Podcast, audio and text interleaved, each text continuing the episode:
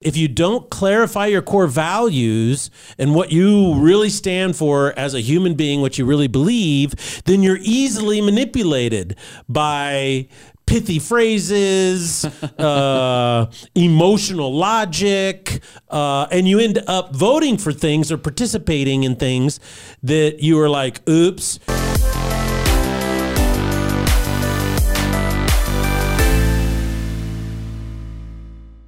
Ladies and gentlemen, welcome to the Salty Pastor Podcast, a podcast dedicated to helping you learn and grow in your faith and learn some critical thinking skills along the way. Your uh-huh. faith journey is something that you must do on your own. It's not something you can have delivered to your doorstep for you, but instead it is something that you Can't have, outsource it, baby. You can't outsource it. You can't hire a trainer for it. You have to do it yourself. But it's the best thing you'll ever do. It is the best thing you'll ever do. And we want to come alongside you to encourage you, to challenge you, to entertain you a little bit, and to help you learn those critical thinking skills so that you know why you believe what you believe and can defend it when asked. My name is Jesse Mayer. I'll be your host, and we cannot do the Salty Pastor mm-hmm. podcast without the Salty Pastor himself, Dr. Douglas Peak.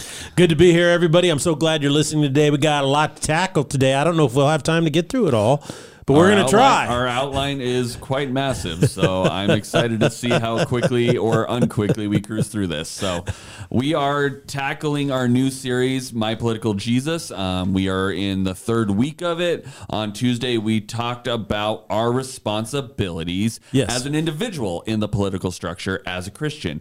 Um, last week, we talked about what the church is supposed to do and what their mission is, and this week, we are talking about what we're supposed to do as individuals. And I think this is kind of the crux of what a lot of people want to hear about is we've heard about what the church is supposed to do, um, and then you delineated that we are not.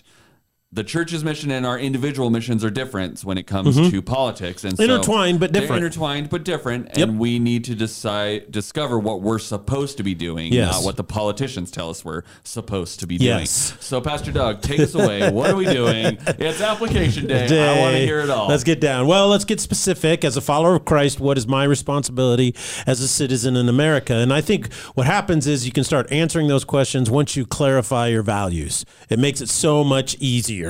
First of all, I think number one, the biblical value is we're to submit to the governing authority. And in America, that's a constitution. So every person who takes following Jesus seriously in their life should vote. Uh, that doesn't mean you have to go and vote for every single vote that ever exists. You don't have to vote on the dog catcher in a special election. However, you should endeavor, if at all possible, to vote. You shouldn't uh, discount your vote, discredit your vote, devalue your vote. You shouldn't do any of those things. You should say, if I have means and opportunity, I should vote. I also, that means I need to inform myself based on my core values.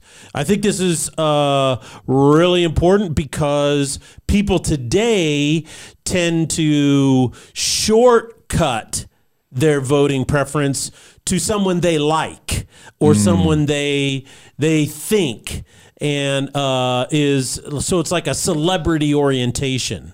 And that's because if you don't clarify your core values and what you really stand for as a human being, what you really believe, then you're easily manipulated by pithy phrases, uh, emotional logic, uh, and you end up voting for things or participating in things that you are like, oops. And I don't know if you remember, but a long time ago, a couple years ago, you had asked me, well, what do you think about this BLM movement and stuff like that? And I Right. said, look, I've been a modern day abolitionist for a long time. I take a real dim view of racism, uh, which my record stands on that, and it violates the biblical principle, the core value that we are all created one in Christ. Paul even says this to the Galatians that there is no barbarian or Scythian, meaning there is no ethnic differences, there's no religious differences. We're all one in Christ. So that's a very important thing.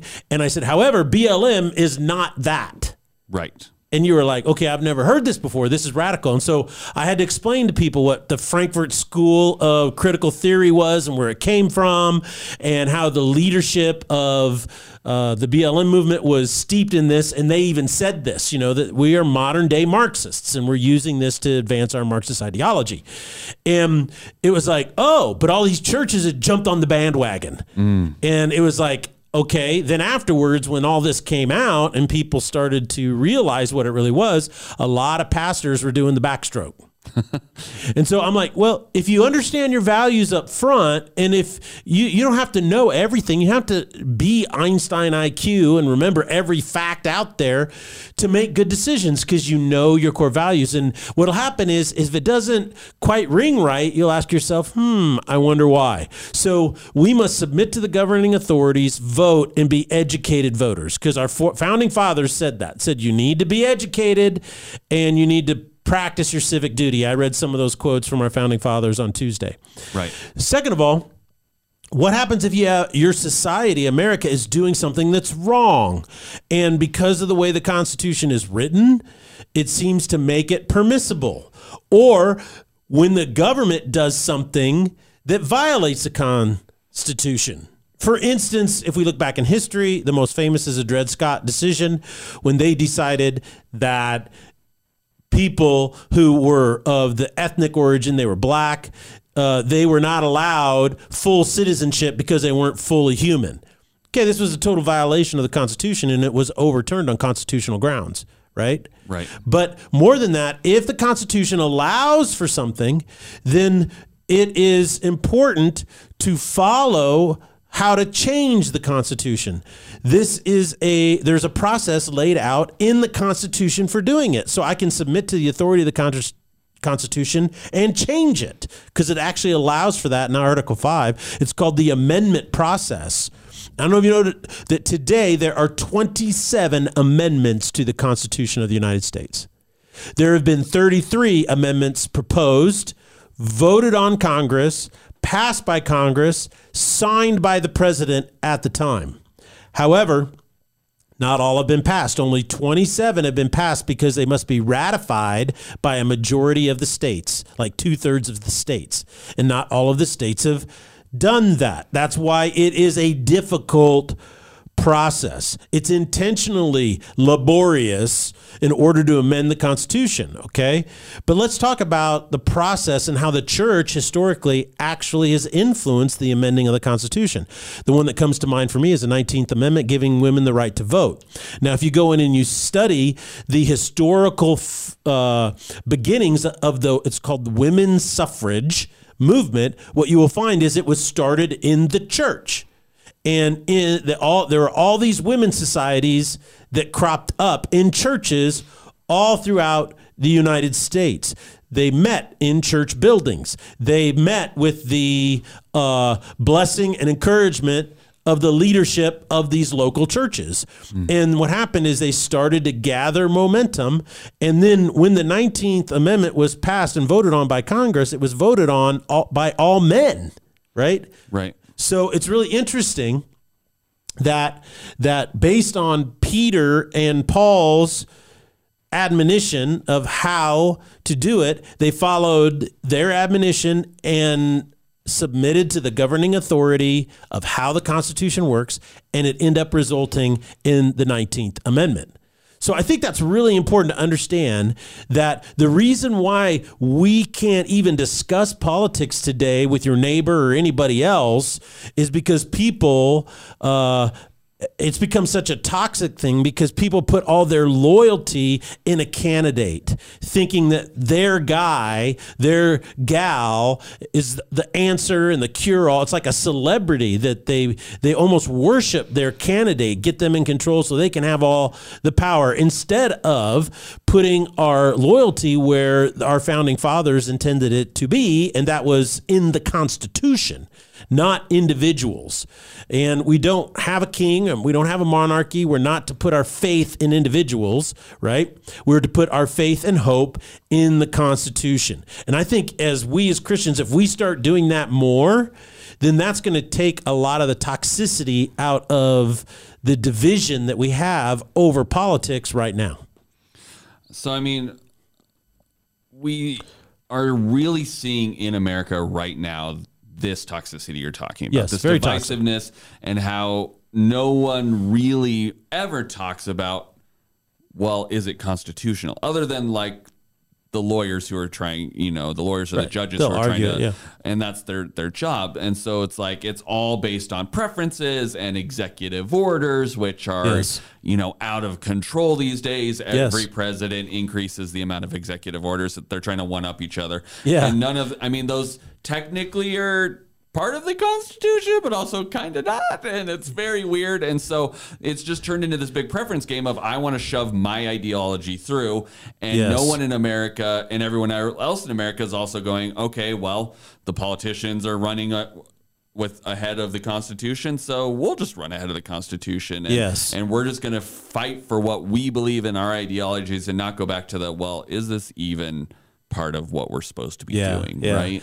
Yeah, which comes back to the notion that we've talked about. This is the result of deconstructionism, where words don't have meaning. Right. And since words don't have meaning, then I can shove through whatever I want, and then I can uh, find a way to rationalize it in the law. I think the thing that's most recent is uh, President Biden is doing something incredibly unlawful, and that is he's forgiving student debt. And it's like, okay, so I'm gonna. It's been estimated anywhere from 500 billion dollars to one and a half trillion dollars. So he's going to spend upwards of one trillion dollars. Simply one man is making this decision. The Constitution is written specifically. It was written to not allow that to happen. Right. Their whole reasoning behind it is this. Well, the pandemic gives me special powers. It's the what's the phrase I'm looking for? Basically, the in times of emergency, I Yes. can do whatever I want, which is the same thing we've seen in other governments where somebody Yeah. takes over during a time of emergency and then just never, Yeah. ever relinquishes. Uh, that That's power. right. they just turn into a dictator. Yes. Well, I still have emergency powers, and so that that's what's happening now. You, if you're a fan of Biden and you voted for Biden, you like his policies, you have to have enough intellectual integrity to admit that what he's doing is really, really bad. Because what happens when the person that you're opposed to on the other side of the aisle gets elected? Because it always goes back and forth. Right. The- Then that person, side- yeah. The pendulum swings both ways. Wait, This both is- ways. So then that person is going to one up him. Right. And it's well, just Biden did this, so therefore it's the same thing with the executive orders. Yeah. It's the previous president did 150, Yeah. so I'm going to do 175, and Yeah. now we're up into like some ridiculous amount. yeah, it's just crazy. And so that's why you're paying $5 a gallon for gas and that's why milk costs 3 times as much as it ever cost before in your life. yes. There's a direct correlation to this. Why? Because our faith is in people. It's not in the Constitution anymore, and we're not no longer uh, uh, uh, a society driven by laws. And the Constitution was designed to limit the power of people in order that the people could solve their problems, and that tends to force us to get along with each other because you need me and I need you to solve this problem. Right. you know? But now what has happened is we have uh, said well i'm just going to root for my team and they can win at all cost. And then we walk away thinking aha i won. I'm the ruler of the universe. And then you realize oh we got a game next week. Right. and what happens when you lose? And what happens is this just it bifurcates the society you see it pulls it it pushes people are no longer in the middle. The middle gets smaller and smaller. People are being pulled and pushed and manipulated to the extremes. Mm. And that's not good for society because everybody becomes suspect of everyone else. And so i think you know that's that's because we've put our faith in individuals and not the constitution. Right. So let's talk about our next segment. I mean, really, this comes down to basically values, right? Where we've Yeah. gotten into a situation where we're basically fighting over ideas and the ideas don't necessarily have any value base to them. It's, oh, they said this thing and it sounds good to me. Like, I don't. I have student debt. I'm all about not having to pay back money every month. I would love to have that. And so the idea is great in theory, but then we go back and look at the values and look at what it's really going to cause, and then you start going, okay, well maybe this idea isn't as good as it sounds right now. yeah So Well, and that's just the issue is that, you know, in, in regards to that specifically, is that most politics now are emotional appeals. And because people haven't been trained in economics, they you know they go, well, in principle, it's not good to give this away, but I have fifty thousand dollars in student debt, and if they're going to wipe off twenty grand, you know that's pretty sweet. So this one time, I'll just let it slide. Right. And then, but what you don't realize, because no one's been trained in economics, is that inflation is one hundred percent caused by Washington D.C. Yeah. It's 100%. And what it is, is it is a tax. It is a hidden tax. And so what happens is by pouring that money into the economy, you have inflation. uh, 8 to 10 to 11% of inflation. And so that basically means that $1 for you 18 months ago today is worth 88 cents. Right. And so what happens is you so you say well that person who says well they're they're just going to let me pay less guess what happens you end up paying more. So you're paying more because inflation goes up, the cost of goods get more expensive, and so wow, I got ten thousand dollars off of my student debt, but guess what? I Long pay term. double for gas, I pay triple for eggs and meat and food that I have to have when you when you're going to heat your home, like especially on the East Coast when they have to go buy heating oil to heat their homes. Yeah, that's going to be a shock of shocks. And so what's going to end up happening? I got ten thousand dollars off my student loan, but now everybody across the board is going to be paying an extra two to three thousand dollars a year due to inflation. And, then oh, and that never goes back I was down. say we've never seen that.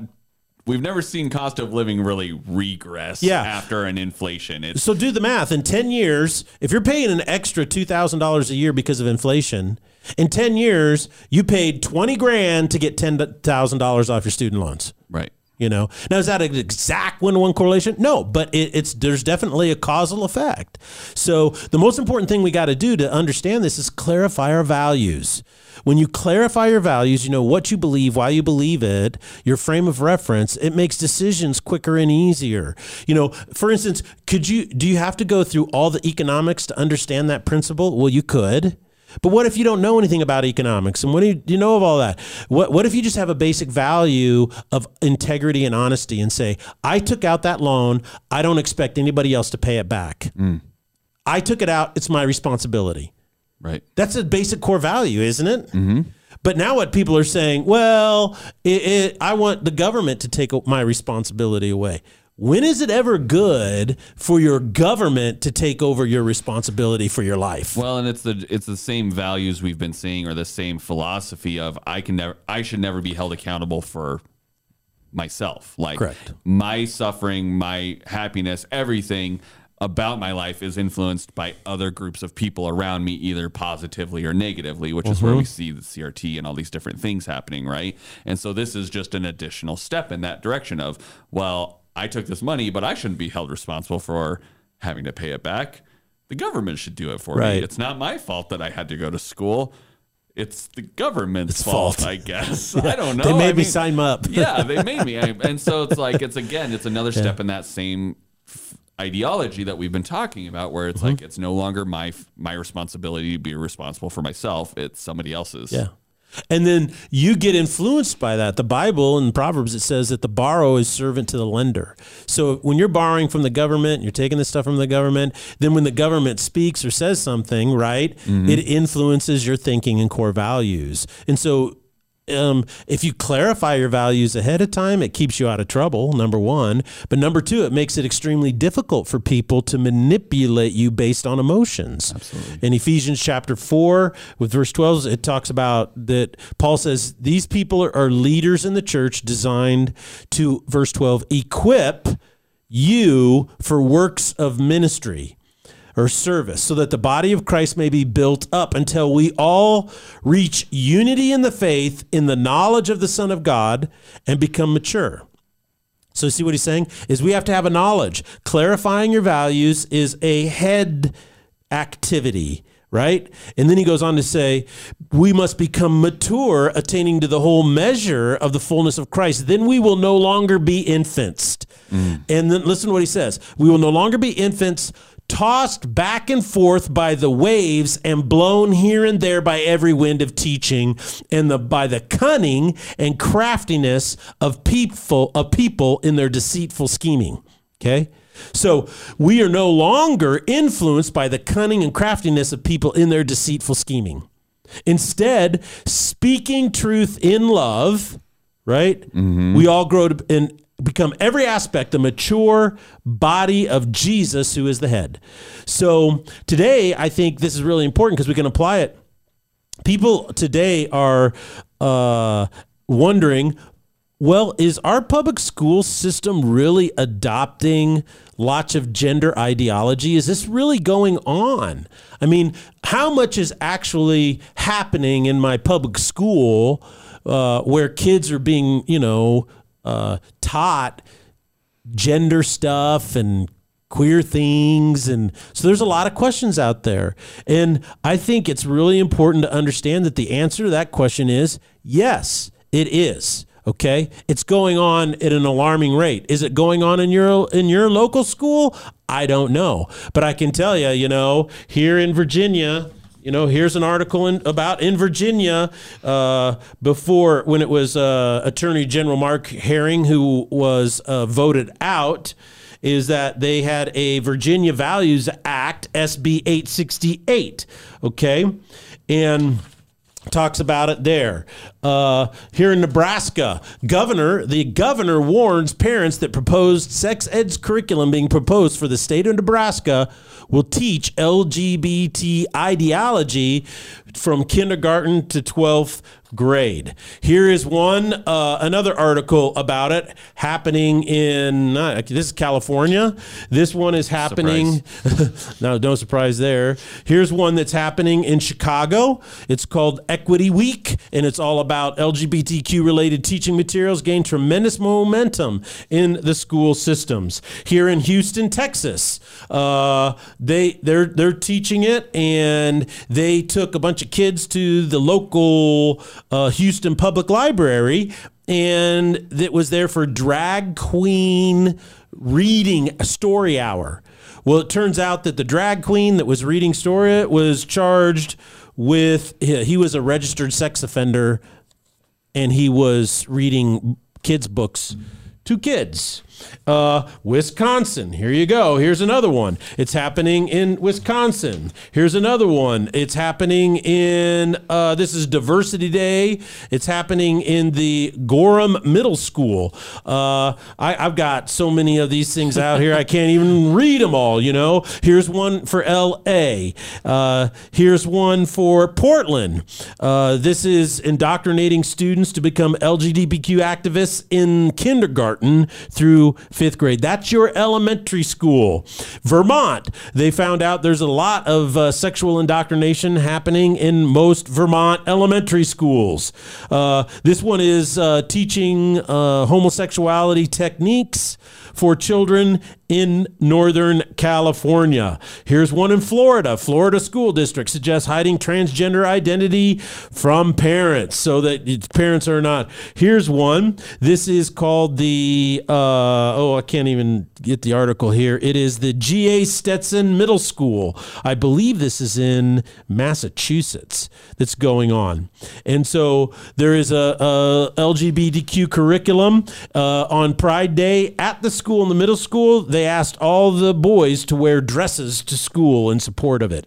Here is um, in Idaho. I mean, this is kind of hard to hear, but even in Idaho, where we are from, there's been some stuff going on. I don't know if you know this, but in Coeur d'Alene, in the North Idaho Pride Alliance's Pride in the Park celebration, that they had up there. What they what they uh, is now they're being reported. They did have a drag queen for a kids drag queen hour. They it was a family friendly event, and a drag queen was up there on stage, and he wasn't wearing any underwear, and he lifted his skirt and exposed his genitals to the entire crowd. They even have pictures of it now. You can go and see that. I, I mean, that that doesn't seem like a good thing to me, and so I think it's something that we should be concerned about uh, and take note. And the question is, well, how in the world did we get here? I mean, how did we get from there to this? This just seems really interesting to me. And well, the reason we got here is it happened in 2012 to 2016 in the same sex marriage argument. You see, arguments matter. Values matter. And the argument basically went like this love is love. Who disagrees with that? Do you disagree with that? No. I don't. Love is love, right? Okay, love is good. Since people are born this way, telling same sex couples that they can't do what you do as a heterosexual couple is discrimination. Okay, when you first hear that, you go, okay, I think that's true. They're being allowed, they're not being allowed to do something that I do based on something that happens from birth, right? That's their argument. I'm not saying I agree with it. Okay. Well, so they said we need marriage equality. Who's for equality? Are you for equality? Everybody's for equality. Everybody's for equality. When it comes to marriage, do you want marriage equality? It sounds pretty good to me. I don't know if it sounds good to you, but that sounds good thing to me. Yeah, I want marriages to be equal. Yeah, okay. Um, in a sense, so you think emotionally, I'm engaged in this, and no one ever stops and asks a question: Am I being manipulated? Because what happened is, in reality, same sex attracted couples already had the exact same rights as you. There was no marriage inequality. There was no marriage inequality. They had the exact same right as you and everybody else in America did. What they did is they redefined what marriage was. Mm. And so before that, everybody had the exact same right. In other words, you had a right to get married. Are you married? No. Okay. So even though you're not married, you had a right to get married. Correct. Okay. If you were a person attracted to uh, somebody of the same sex, you, had the same right. I can get married just like everybody else. It's equal. It's just I have to marry somebody of the opposite sex. And there's reasons why that is true because marriage is between a man and a woman, right? That's what it was for 10,000 years of recorded human history. So what happened is what they were doing is they were saying no because I am attracted to somebody the same sex. I want to create between us in order to validate this and Andrew Sullivan who's a thought leader, he's also a leading homosexual activist.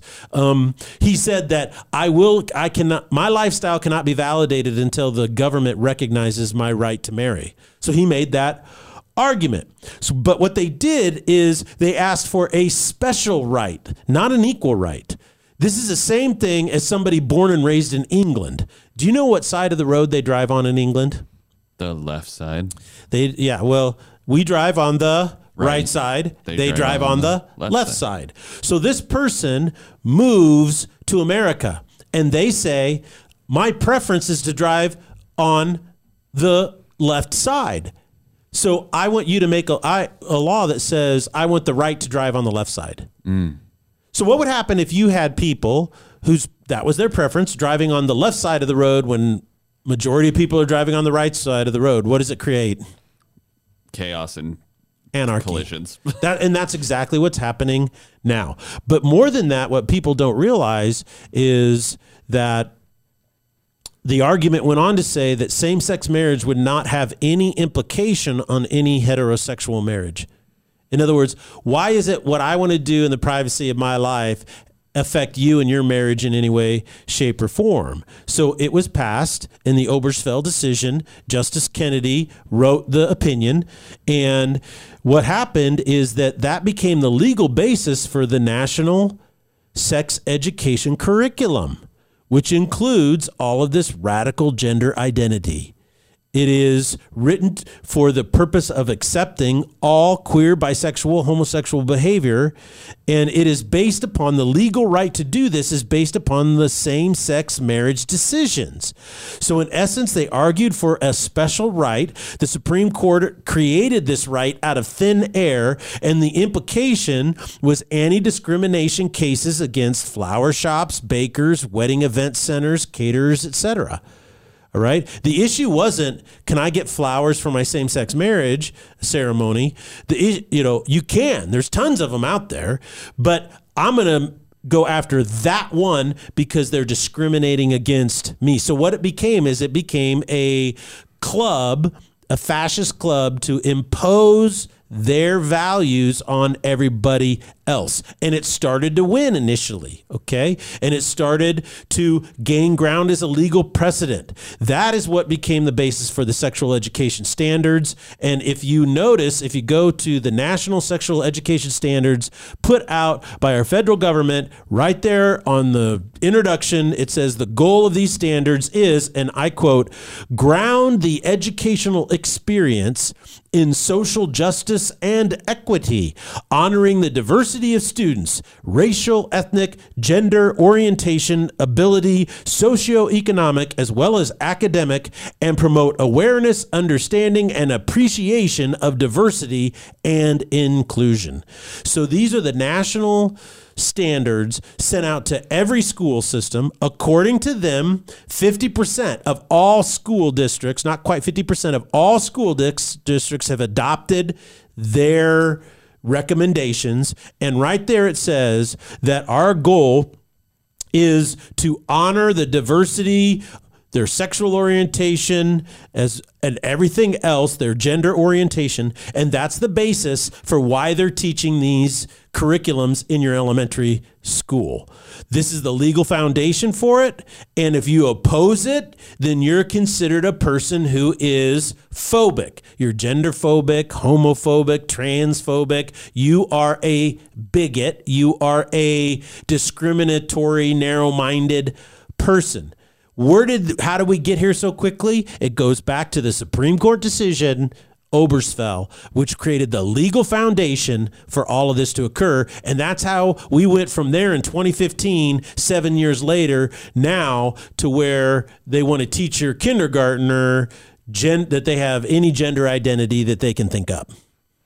So, I mean, something that th- my current generation is really struggling to see the connection between is sexual freedom expressed in these things like same-sex attraction mm-hmm. and how that has potentially flowed down into sexualizing children. That's not yes. a that is not a connection that my generation specifically really wants to engage with or talk about. They say nope, they're unrelated and what sexualization of children? They're fine. Mm-hmm. Yeah, and I, I, think it's important to understand is that in the doctrine of non-coercion, if I sit down and I talk to a person who might be struggling with same sex attraction, or they might be uh, uh, dealing with, you know, I mean, I've sat down with, with people who are dealing with attractions to people outside of their marriage. I've talked to people who don't want to get married but want to be sexually active with people all the time. I, I see I don't see any difference between those. They're all related to the sexual drive, right? Right. And so I have conversations with them. I'm, I'm like, I, I'm not here to force you. I can't tell you anything, but let's dig into the real reasons why God is instructed this. It has to do with your identity and where your significance comes from. And we have these deep spiritual conversations. And I want those to continue. And so I see, I understand why your generation is open to that. Um, but part of the reason why your generation is open to that, in my opinion, is because you have these people with these radical ideologies trying to use emotional arguments to manipulate your generation to believe certain things. And that is, well, if you don't agree with their position, then you're discriminating. And your generation is very concerned about being labeled someone who is homophobic or discriminatory. Right. You know, you've been convinced that every bad thing that ever has ever happened to a person who deals with same-sex attraction happened and is a result of them being stigmatized by Christians or society. Mm. That's just not true. The facts don't say that. The research doesn't say that. However, that's that's the buy-in. But what's happening is my generation, which is where a lot of the fight for same uh, for what they would call homosexual rights started, people my age are starting to see the connection. And I want to show you a video of this gal. She's a lesbian and she fought. She was an activist fighting for gay rights. And she sees the connection and notice what she says. So here it is the most unpopular opinion I'll ever do. I hope you guys duet and stitch and save or whatever you need to do to this because it's going to get down fast. if I would have understood when I was younger that fighting for my rights as a lesbian would mean allowing children to drag shows, attaching child molesters